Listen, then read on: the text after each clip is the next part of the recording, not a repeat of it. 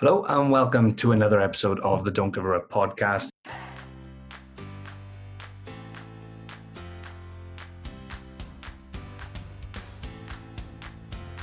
Uh, got pulled over by the police for speeding.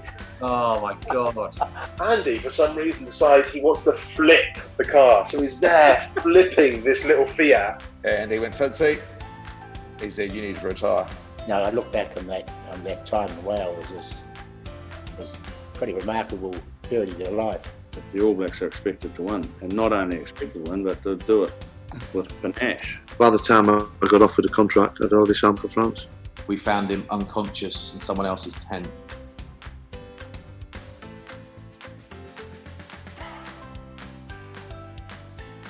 Right. Well, first of all, Josh, it's an absolute pleasure having you on the show. Uh, and secondly, congratulations on yet another outstanding performance for yourself last time out against your former club, the Scarlets. Um, do you believe you're playing some of the best rugby of your career so far?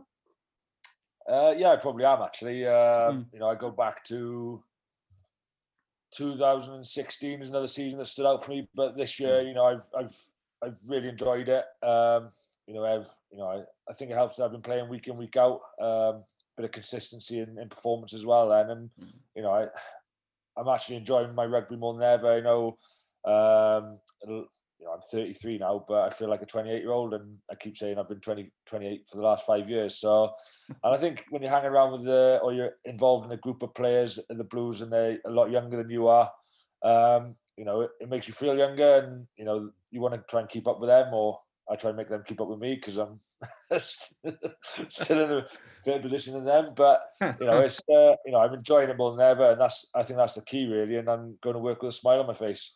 Yeah. How does that transition come across? I've always been interested in how rugby players, because you know, it only seems like yesterday you were breaking through. It's just weird how quickly your rugby career comes and goes. Um, and you've still got plenty of years still ahead of you. But where does that transition come from? Where you're sort of the young, the young cub in the pack to one of the leaders, because you are one of the leaders now with the, the Cardiff Blues. Yeah, you know, it's I can go back in 2007 was when I made my first game, played my first game for the Scarlets.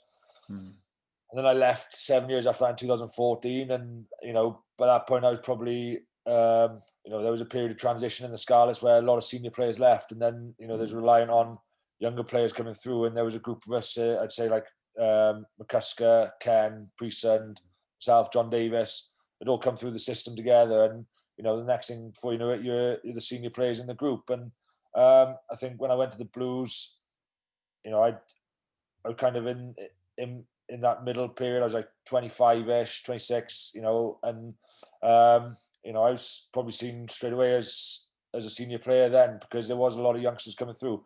Saying that the Blues had a lot of senior players then as well. Um, you know, in Gethin and Matthew Rees. Um, and then, you know, you had people like Sam Ogden still playing and Josh Navidi was there. And then you had all these youngsters come through like Ellis and um, Jarrod and Thomas and Owen Lane. So, you know, the conveyor belt just keeps on coming. I guess as you as you get older, um, you tend to have a little bit more responsibility. You've got a little bit um, more um, understanding of how the game is played and how the environment works. Um, and yeah, it just it's just it's just a natural thing, I think. And you know, it's crazy how many years you've been with the Blues now. I've always remembered you as a as a Scarlets player. They're born and bred, but um, you know, you've been at Blues for quite a few years now, haven't you? I think I've this year I've is the year where I've uh yeah I've been in the Blues longer than I've been at the Scarlets. That's senior- crazy. senior environment. So um yeah, you know, it's uh it's time flies when you're having fun, they say. Yeah, but on that on that game with the Scarlets, it must always be nice to to vi- revisit the the Parc y Scarlets, and it is always that little bit sweeter when you get a victory there as well.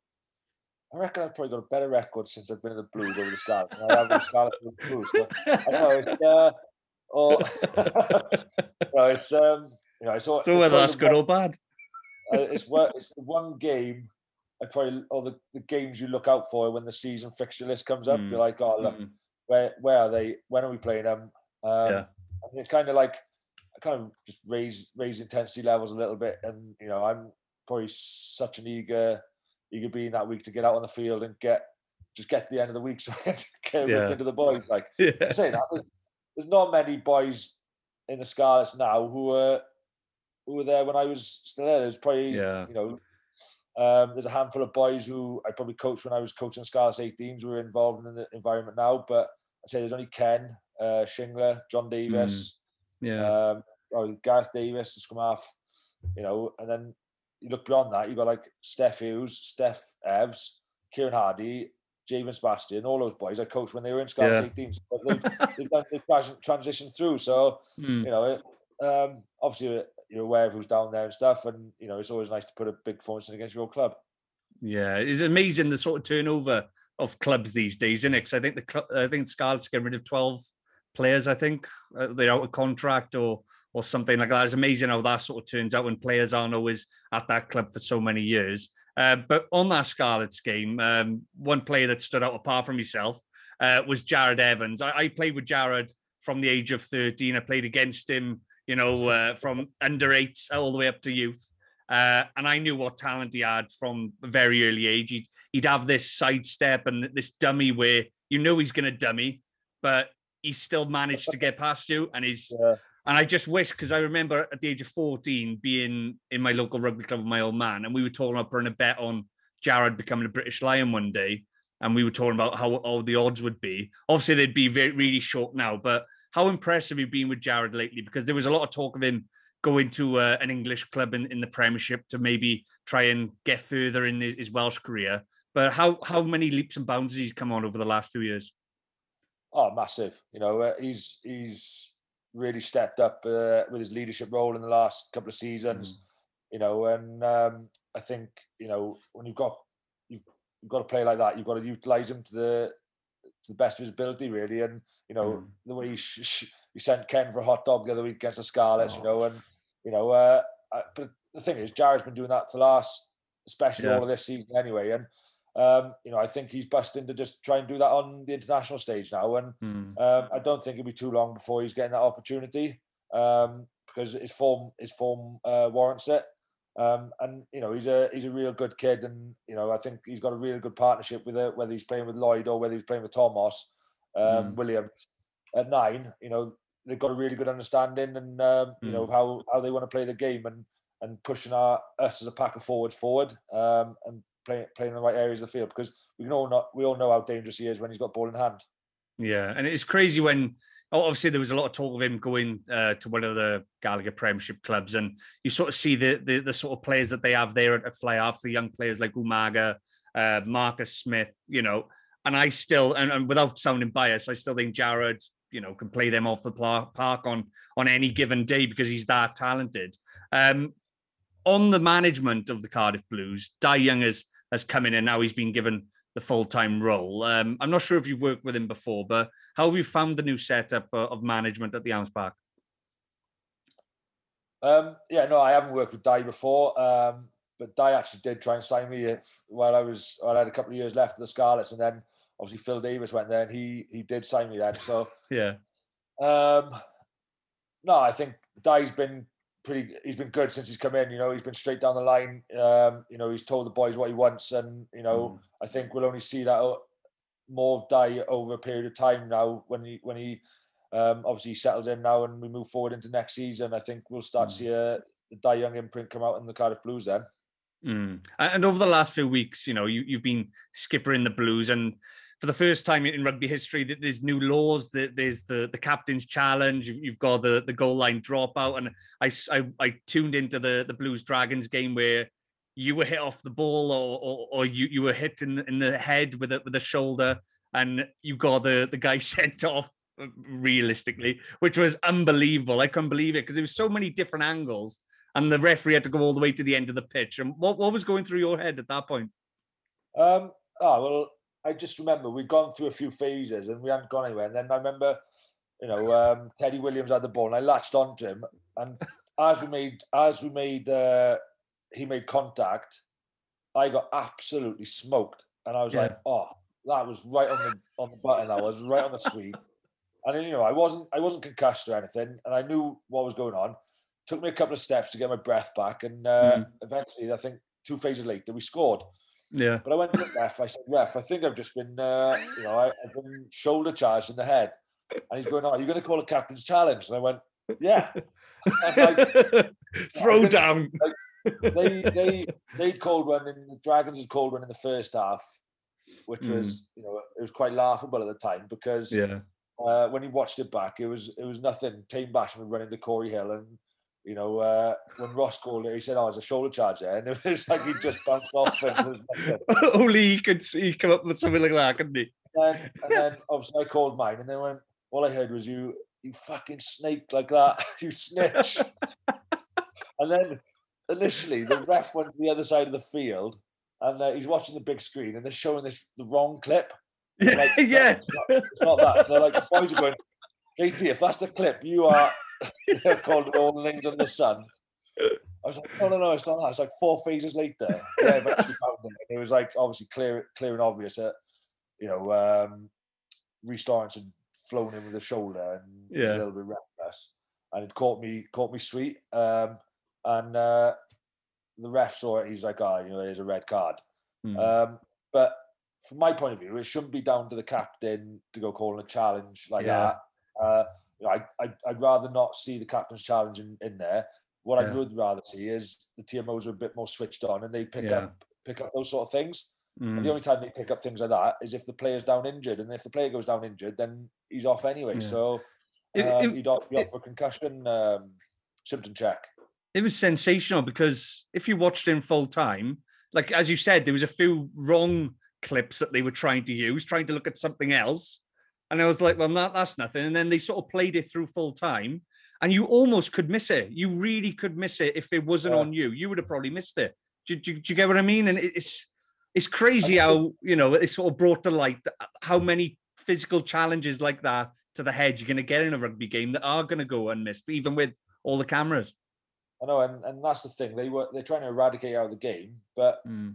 how are you to bring it to their attention unless you use a, a captain's challenge for it? And like, you know, I, I don't know if any of the if I'd have seen it or any of the other boys would have come to me and said, "Oh, look, I've just been smoked off the ball and by someone's shoulder to head," Yeah. and said, "You need to call the captain's challenge on that." thing is, we'd scored anyway, so you know, Yeah. I don't know if if if it'd been on anyone else, if it would have happened or not. So Yeah. um, you know, it's just one of those things. Like they picked up on Owen Lane's tackle off the ball after the Mm. nine had flung it back inside, and the TMO stepped in there.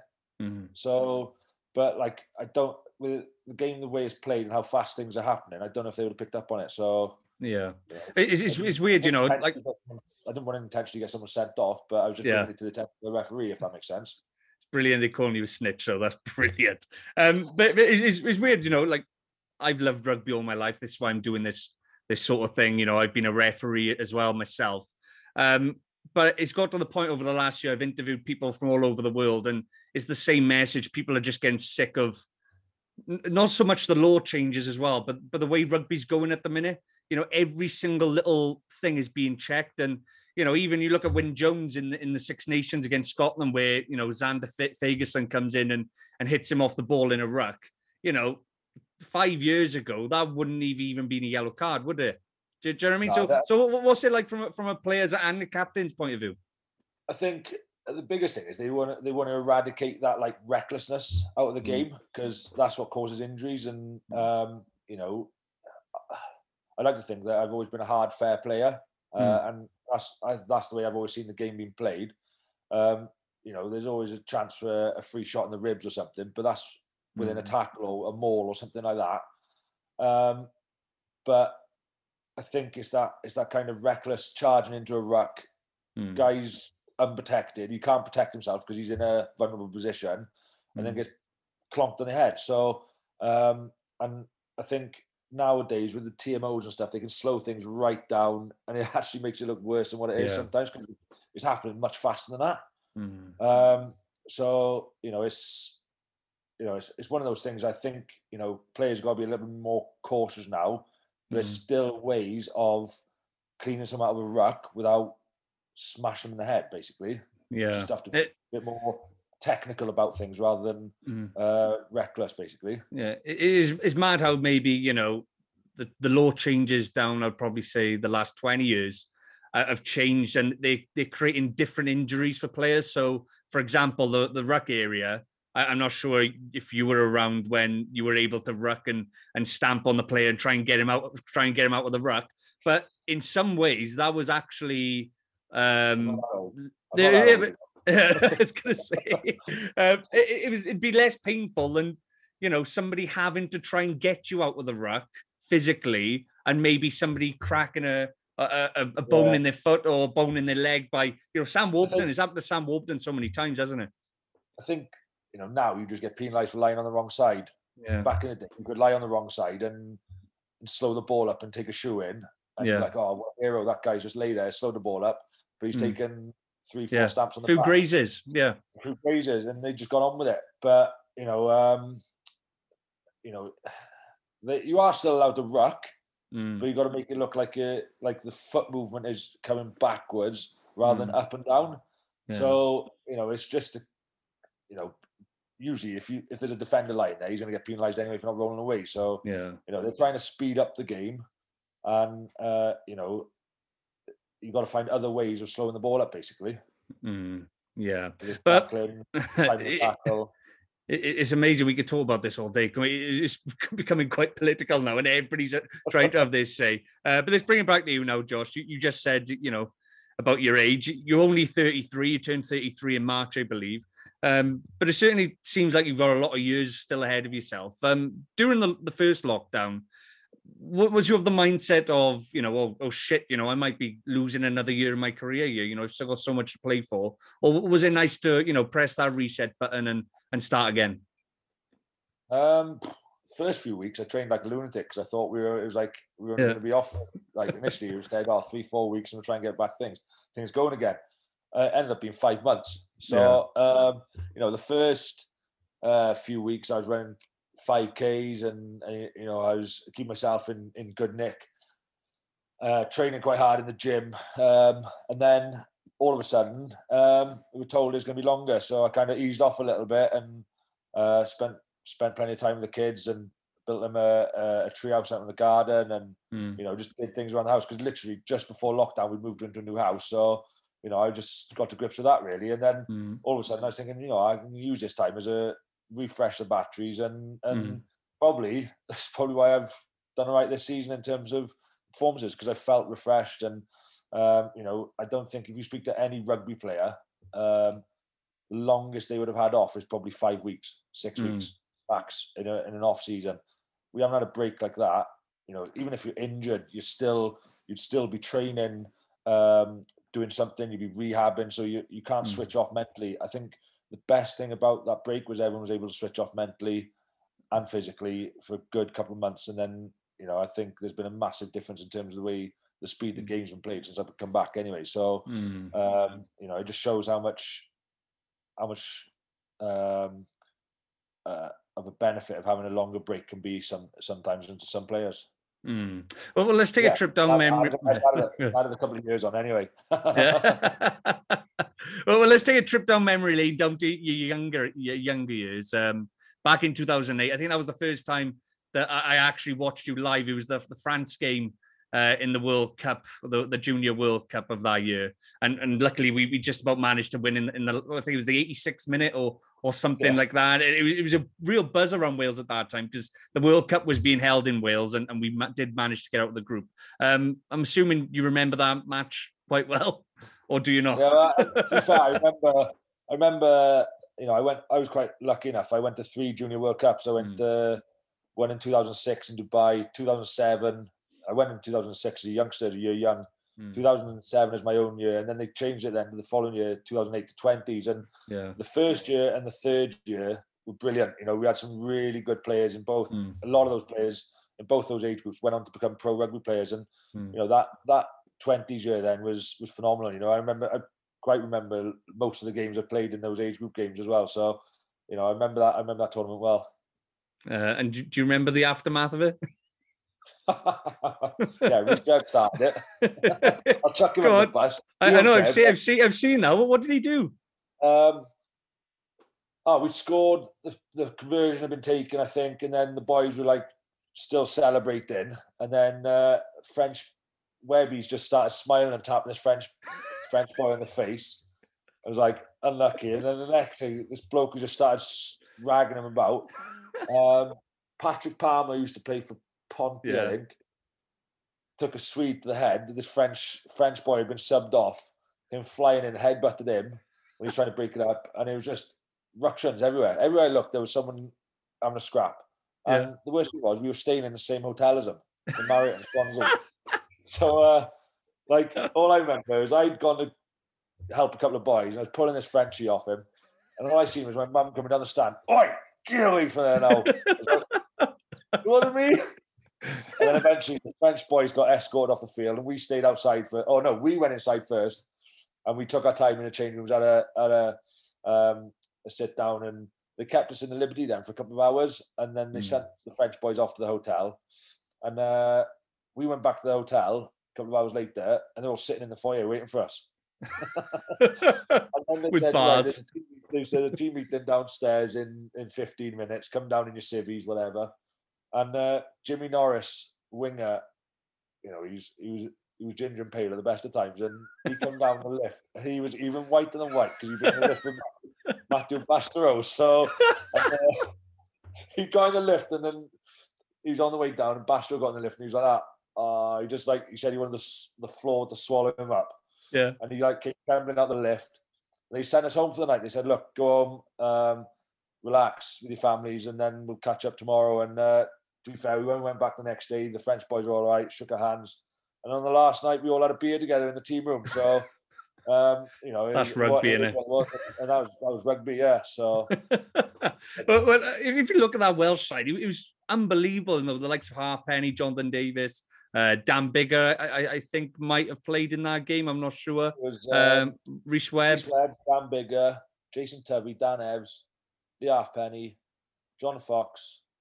I can't remember who the other centre was. Sam Warburton. Uh, Sam Obden, uh, myself, and Dan Franks in, sec- in the back row. I think it was Hayden Pugh and Jaron Groves in the second row. yeah. I couldn't tell you who the front row was. That- That's quite it's quite unbelievable though to be part of that setup. Possibly. Yeah. Another So- Ponty prop. Yeah. So, like, you know, a lot of those players, um, over two thirds of them, have gone on to become Welsh internationals.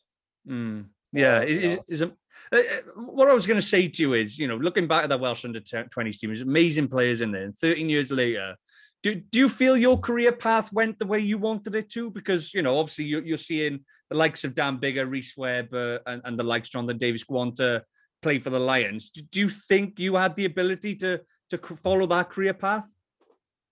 What, play for the Lions? Yeah, well, you know, Um, you know, I'm only I'm only asking because you know you've been the bedrock of, of many sides. You know the Scarlets, you were the bedrock of their back row or in the second row where you played. You know, whenever you've played for Wales, you've never let us down. So, you know, it- Um, you did have the dunno, I think, ability.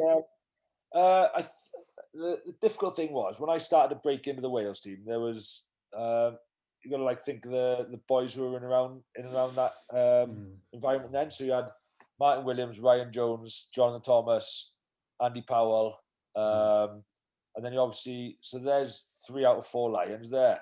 Mm. um, and then you go in Sam Obden, Toby Faletau, Dan Lydiate, Justin Tipuric. There's another four Mm. Lions. So you're thinking the set like when I first started breaking, that was the back row, and three Mm. out of the four of them were Lions. You know, a couple of years later, when they retired or finished, there's another crop of boys come through, and most of them ended up being Lions. So the Mm. competition for that back row of the scrum was was phenomenal. And Mm. you know, it's you know, I wouldn't say I, I'd back my ability all day long, but I think you've got to be able to maintain that, which you know, uh, to a regional standard, I have done. But maybe I just haven't had that opportunity because of the quality at international level, basically. Mm. Yeah, You it's, know, it's been quite. Yeah. disrespecting the other boys because they're they're really the quality players Mm. and they're all in their own right, and they're you know they deserved everything they've they've they've gone on to achieve. Yeah. Having done some research on your career, look, it looked like 2011 was going to be your real breakthrough year, wasn't it?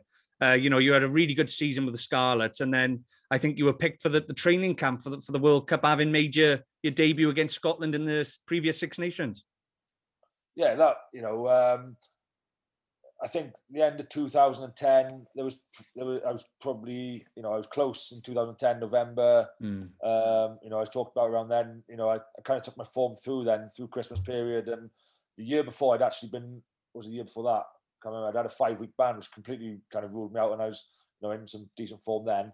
The Mm. following year, then it just I just kind of kicked on. You know, I was I was working uh, with David Lyons on the Scarlets. Mm. Um, you know, a guy who had um, plenty of time for the youngsters, and that's one of the, the biggest thing I could say is how much I learned off him. And when he was like 32, and how much time he was given to the younger players, and Mm. um, you know, I learned a lot.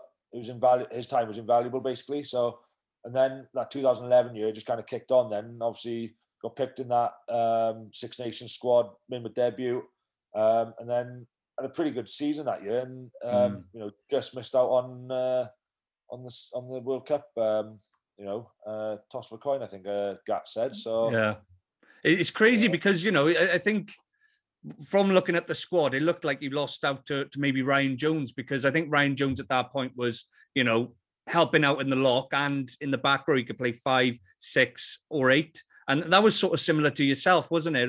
Do you do you think maybe being that utility player has maybe gone against you, or has it helped you? Um, yeah, well, it's probably one of the reasons I left the Scarlets. Really was because at the time I was playing. I wasn't.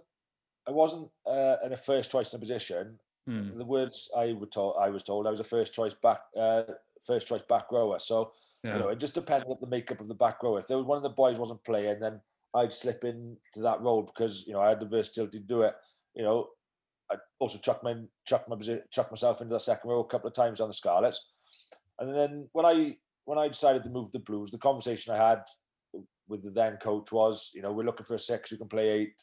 Mhm. You'd be ideal in this in this environment, and you know, it pricked my conscience a little bit. My ears lit up, my eyes lit up, and my ears perked up, and I was like, oh, let's go and give it a bash. then. And to be Mm. fair, at the end of that season, I played at the Scarlets. I ended up going on tour to South Africa in, Yeah. uh, in 2014. And then the following year, I did, well, I didn't play for the, I didn't get involved with Wales then for another two years. So, Yeah. you know, it, even though my form was was pretty decent, so you know, it's just one of those things. I think it's the, you know, the selection's a matter of opinion, and obviously the time I wasn't wasn't flavour of the month.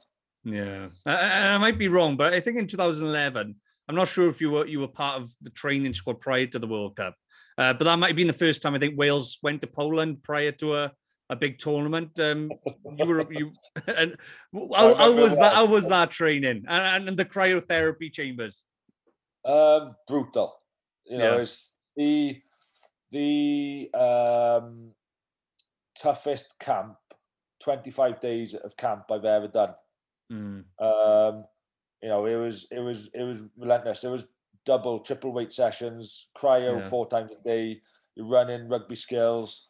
Um, you know, but I think it, it um, the amount of work the boys put in uh, put them in a good place because of how well they did in the World Cup then Yeah. later on that, that year. So, you know, it, it was a really good environment to be around at the time. And, you know, I, I, I, I gotta say, I loved it. And, you know, I'm, I'm a big trainer. I love, I love training. Um, yeah, I love, I pride myself on my, uh, on my fitness. Of course, it's my X factor. And, um, you know, uh, I, I really enjoyed that camp, you know, and, Mm. you know, I, think, you know, I took so much away from it then.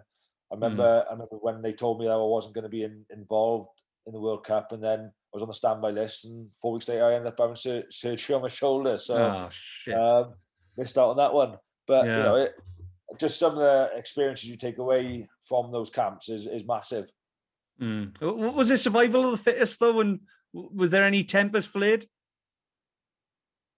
Oh, there's always there's always uh, you know a bit of pushing and shoving because you know everyone's trying to make a mark, Mm. aren't they? Basically, uh, especially in the mauling sessions and the contact stuff. Mm. But you know, I think everyone knows uh, everyone's going to put it in when it comes down to the fitness fitness side of things. You know, you're not going to be Mm. you're going to be you're going to be found out if you if you um, if you're not going to put the effort in, basically. Yeah, and and if you look at the caps that you've you've had, you know, ten caps are in double figures, so, so that's that's one good thing. Um, It's but, I ever dreamed of, anyway. yeah, exactly, and you know, I'd die just for one minute on that field for Wales, mate. Um, but you know, you put some massive shifts on on the tours of South Africa in 14 and again in Argentina in 2018. Um, let's firstly talk about the South African tour um, and how close we came to nicking that that second test. Um, unfortunately, Liam Williams, you know, putting a high tackle in the corner. I was had my head in my hands and I was absolutely gutted for Sanjay. Um, but despite the loss on a personal level, you know, you must have been chuffed with the, your own uh, performances out in South Africa, you know, playing playing number seven. Yeah, I'd um it was well, obviously uh, the back back row makeup was, you know, I kind of had a inkling after that first game against the the um who do we play? The Kings. That I probably wasn't going to be involved in the test. And that um, you know, I, I just played seven, went about my business, and had a pretty good game. And you know, I Mm. ended up being on the bench for that first first uh, first test then.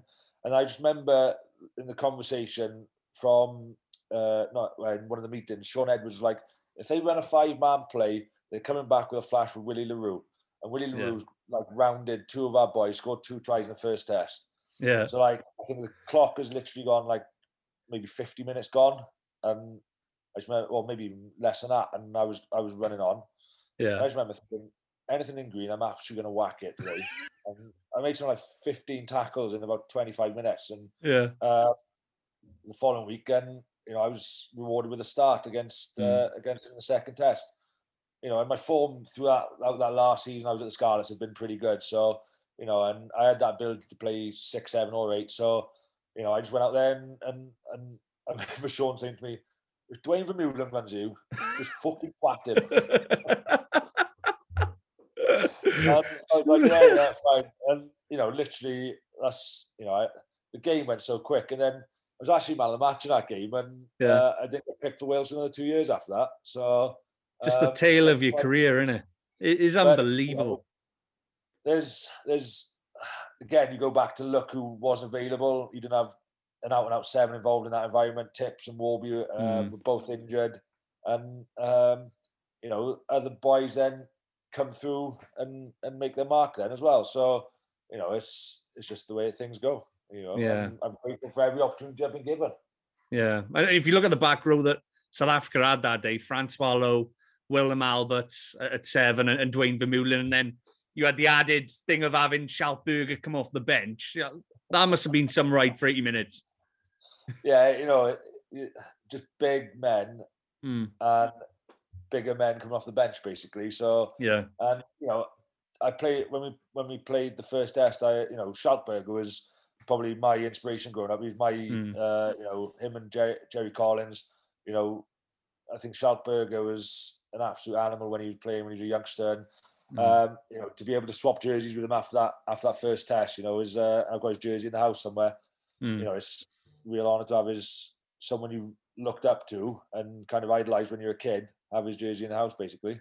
That's amazing. Is it, did you have any more um, jerseys from other players that you've come up against? Um, uh, I've got the Argentinian second row who plays with Gloucester. I can't remember his surname. Yeah. Um, I've got George Smith's uh, Barbar's jersey. I swapped with him. Oh, that's Um, amazing. I went to swap with um, Lobby. Uh, Yeah. it, when we played Argentina in 2012, but it was his 50th cap and he wanted to keep his jersey. So Oh, gutted. I got stuck with that one. Um, trying to think who else. I've actually got a. It's not. It's a non-rugby jersey. I've got Geraint Thomas's Tour de France uh, jersey. Oh, Uh, I ended up. Uh, it was an auction, and I ended up picking up. So get my hands on that. I was going to say some of your rugby jerseys would be worth a bit of few bob in the next few years, wouldn't they? Um, so yeah, I got I got that, and um, yeah, I just I. To be fair, I haven't swapped many. I've given a lot of my my Welsh jerseys to my parents, my brothers, Mm, um, family members, really. So Mm. you know, I've, I've only really swapped a handful of them. mm. And we mentioned earlier, you know, you going on the tour of Argentina in 2018. You know, what was it? A few years after the cap before, um, and it seemed that tour was, was almost like a catalyst for for Wales were going what Wales were going to achieve over the next 12 months because obviously I think that was the start of the big run that they went on. You know, I think you beat South Africa and America, then toured Argentina, won all four uh, autumn internationals, won the Grand Slam, and obviously took that into the World Cup.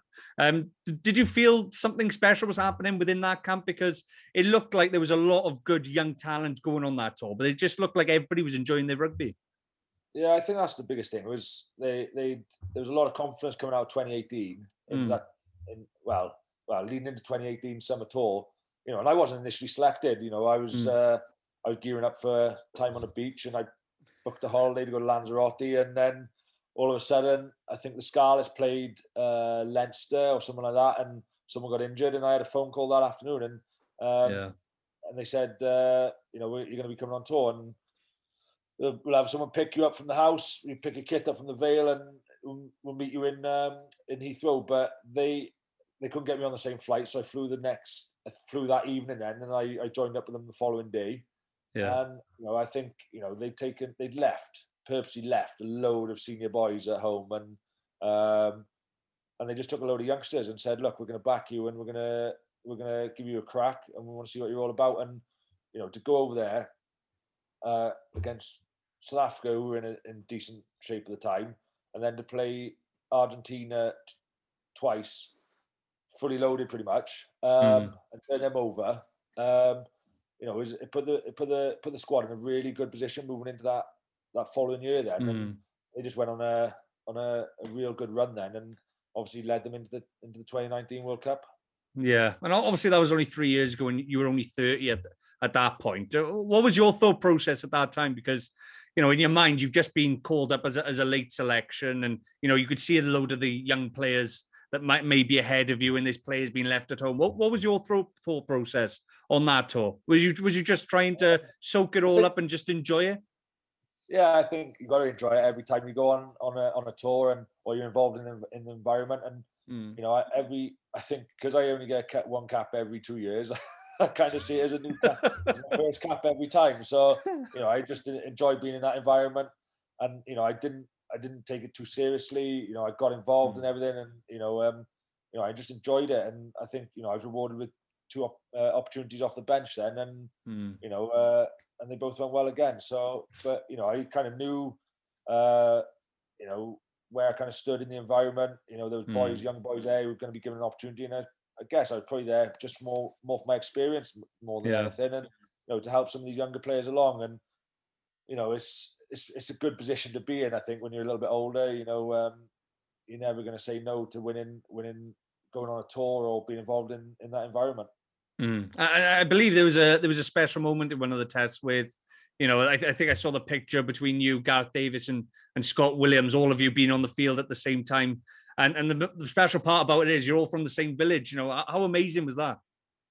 yeah, I, th- it didn't it didn't um it didn't click until after the game and you know when we were all celebrating and I was like, oh, fair play. It's the first time you know we, all of us gone on to, to play for Wales, but never been on the pitch together at Yeah. any one moment. So you know, and it was just a spur of the moment thing. I grabbed the three of them, grabbed the other two of them, and three of us had a picture together. And you know, it was a it's, it was quite a proud moment to be honest, and especially for everyone from Newcastle Emlyn because you know it's the first time and only time I, I think it's happened.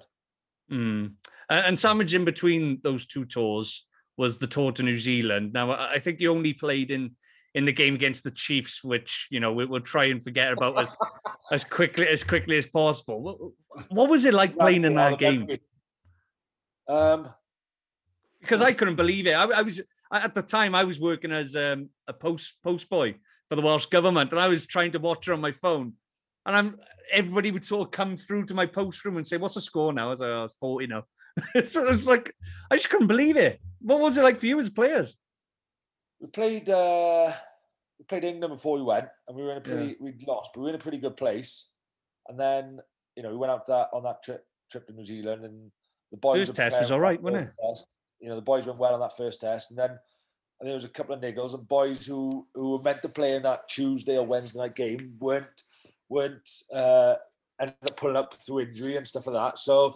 Um, a couple of starters at the at the step in, like Toby and and Warby, and um, we just got run off the park. The the the the the, the pace of the game they played at that, and I think Yeah. that come through in the in the in the in the two tests after that with New Zealand as well. Mm. You know, those three three tour tests can be quite brutal at times, especially Mm. if you're on the receiving end of a good hiding as well.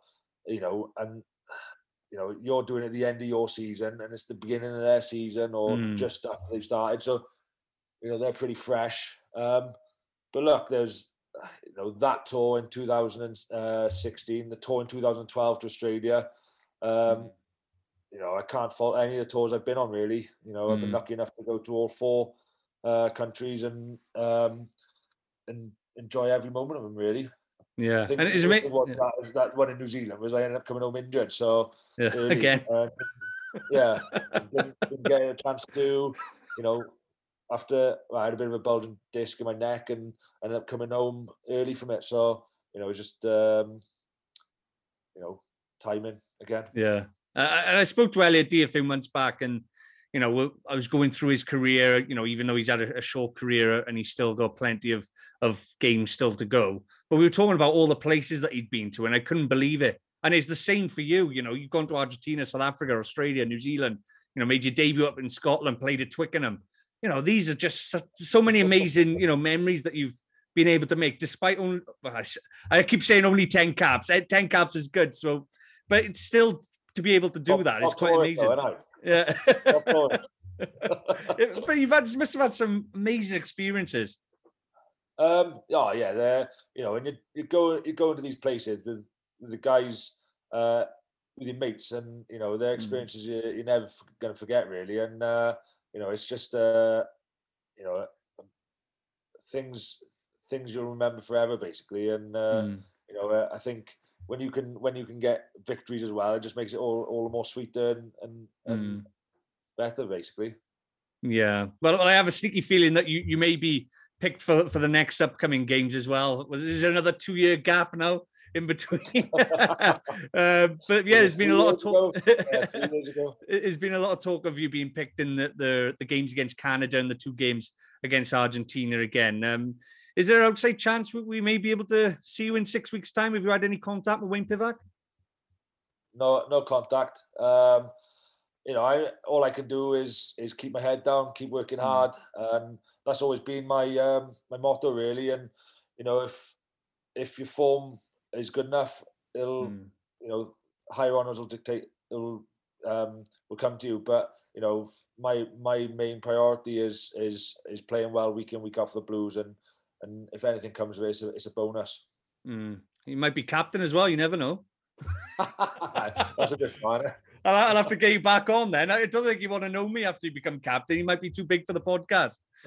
uh, but I know we Uh, spent we, we, we, we, we spent a lot of time talking about the past, uh, Josh. But let's quickly look to the future now.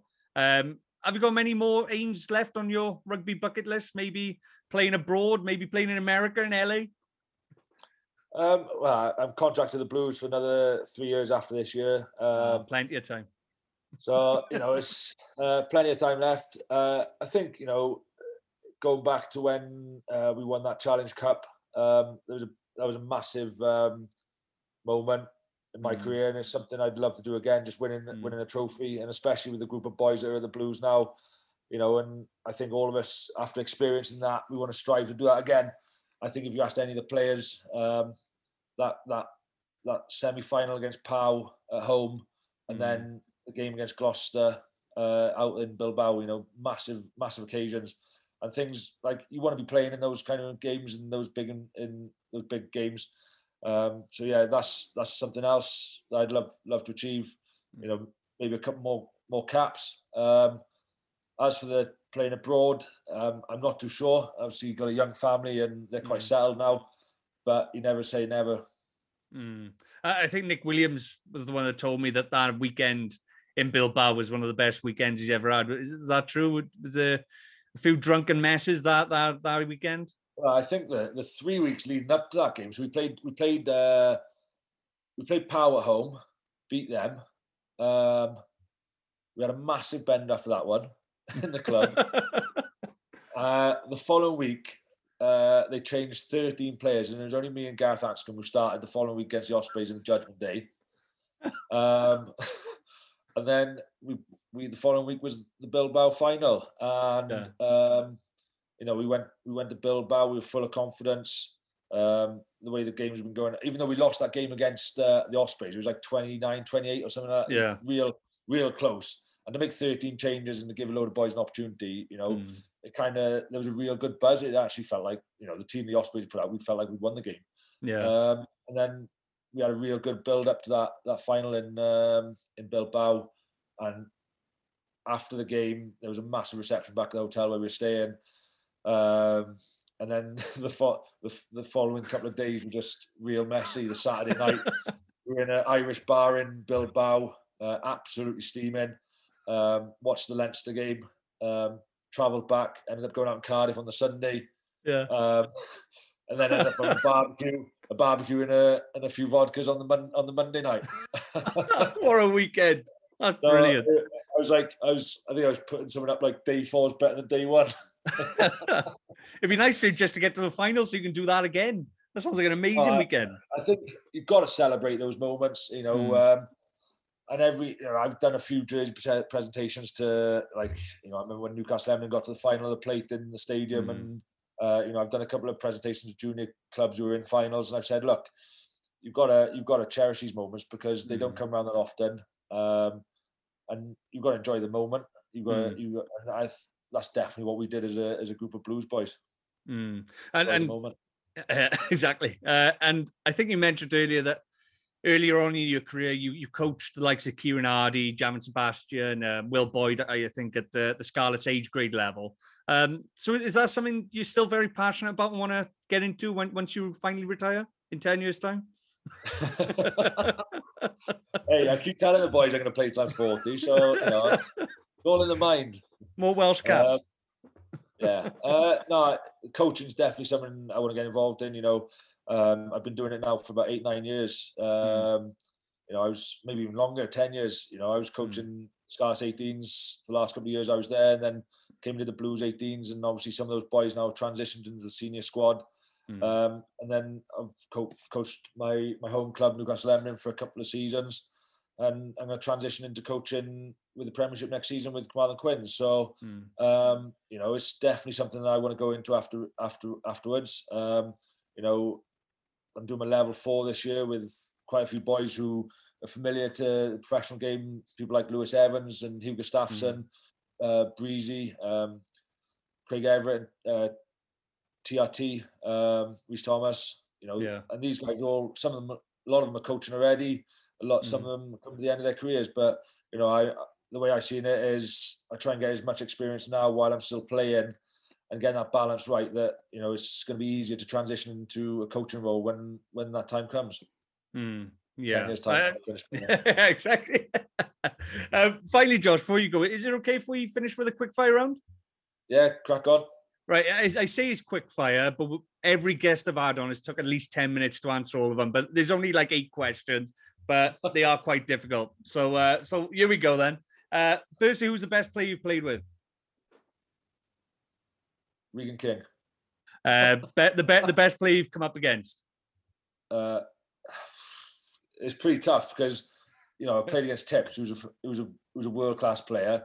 Yeah, You know, Jon Davies, world class player. But then you know, instantly the first person to come to my mind was someone like Jerry Collins or Yeah. or uh, Schalk Burger. You know, because what they've achieved in the game. Um, you know, someone like Owen Farrell. There's, there's too many. Yeah. There's too many names. Brian Yeah. O'Driscoll. You know, I've had quite a long career, so there's quite a few people. You know, uh, Phil Bennett. you know, like played against Henry, Henry Tuilagi when he was at Perpignan, and the guy Oh was just a God. monster. yeah, So, you know, there's so many players that you know you could name. Mm, Um, you know, it's, it's it's a pretty difficult one.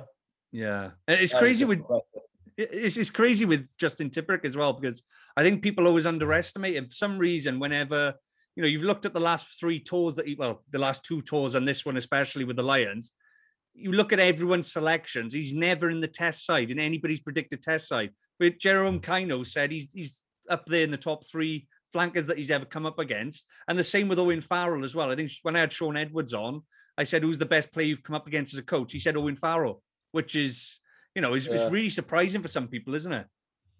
Yeah, it is. And you know, Tips is like the silent assassin. You know, he can Yeah. goes about his work. He just doesn't moan, and you know, he's probably one of the best players I've played with and against. So Yeah. you know, he's he's quality. Oldest scrum cap in rugby, in it? It's either his or Jonathan Davies, isn't it? Wearing the same scrum cap for about 20 Yeah. years. Uh, but anyway, uh, best friend in rugby. Uh, I'm quite close with Josh Navidi actually. You know, Yeah. when when I first moved to the Blues, um, we hear, you know, we got on real well. Um, roomies when we go away to on away trips, you know, I Mm. get on really well with Navs or or Ken, Ken Owens. You know, Yeah. he only lives two minutes from the house, so I'd probably say those two actually. I Ken I seems yeah. Ken seems like a great guy on a night out. I bet he's awesome. yeah, you know, top top bloke, and you know, our, our kids go to the same school, so we still see each other quite regular. Mm. And uh, you know, what a guy on on and off the field. So you know, I, you know, he's a real top top top fella. Mm. And, and this may be Yeah, another the bus. the sheriff. What a nickname. Yeah. Uh, this might be another hard one. Your favorite coach? to be fair, I think uh, you know I've got a couple only because of the different ways they've coached. Um, I got to say Simon Easterby because he was a player and he Mm. transitioned into coaching, and and you know he didn't he didn't take second best basically, and um, you know he never asked anyone to do anything he never did himself. So you know that, and you know he just worked incredibly hard. Um, and then you know Danny was a Danny Wilson was a pretty good coach in terms of his tactical, technical, technical knowledge and the way he Mm. drove his drove things in, in training and standards.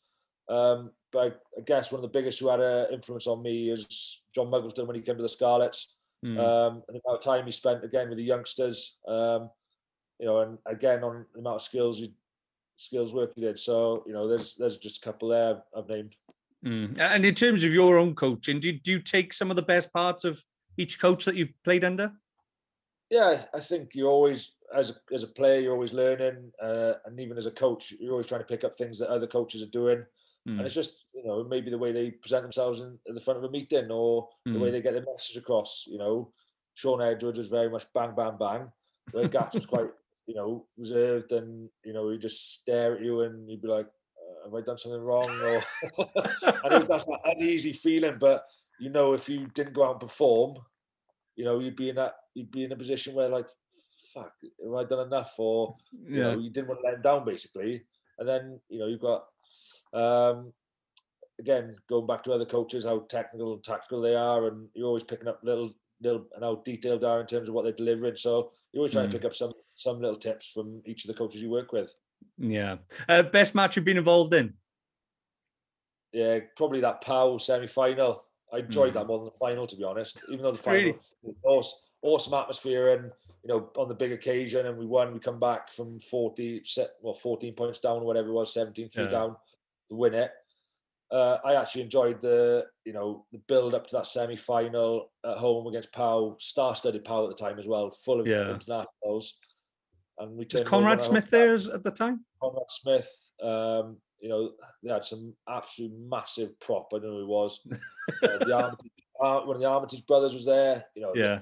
they had a real good team, and um, you know, we had a load of youngsters playing, and we went out and chucked the ball about and came out on top. So, you know, I just I enjoyed, I you know, full arms park. You can't beat it really. Yeah. Um, and that game probably I'll remember forever. You know, Yeah.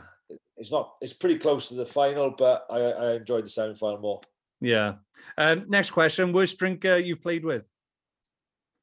Worst drinker, Alex Summerhill, without doubt. I think I think pours, pours, a, pint of Guinness over his head rather than drinking it. So, without doubt, he's one of the worst. typical figures I've Ponty ever boy. Dan Fish is pretty bad as well, but he just he keeps going and going and going until he's spewing his guts up. But Alex Summerhill, I've never seen anything like it. Pub golf, pint of Guinness on the head, nah, pours it over his head. uh, big, big, biggest troublemaker on or off the field?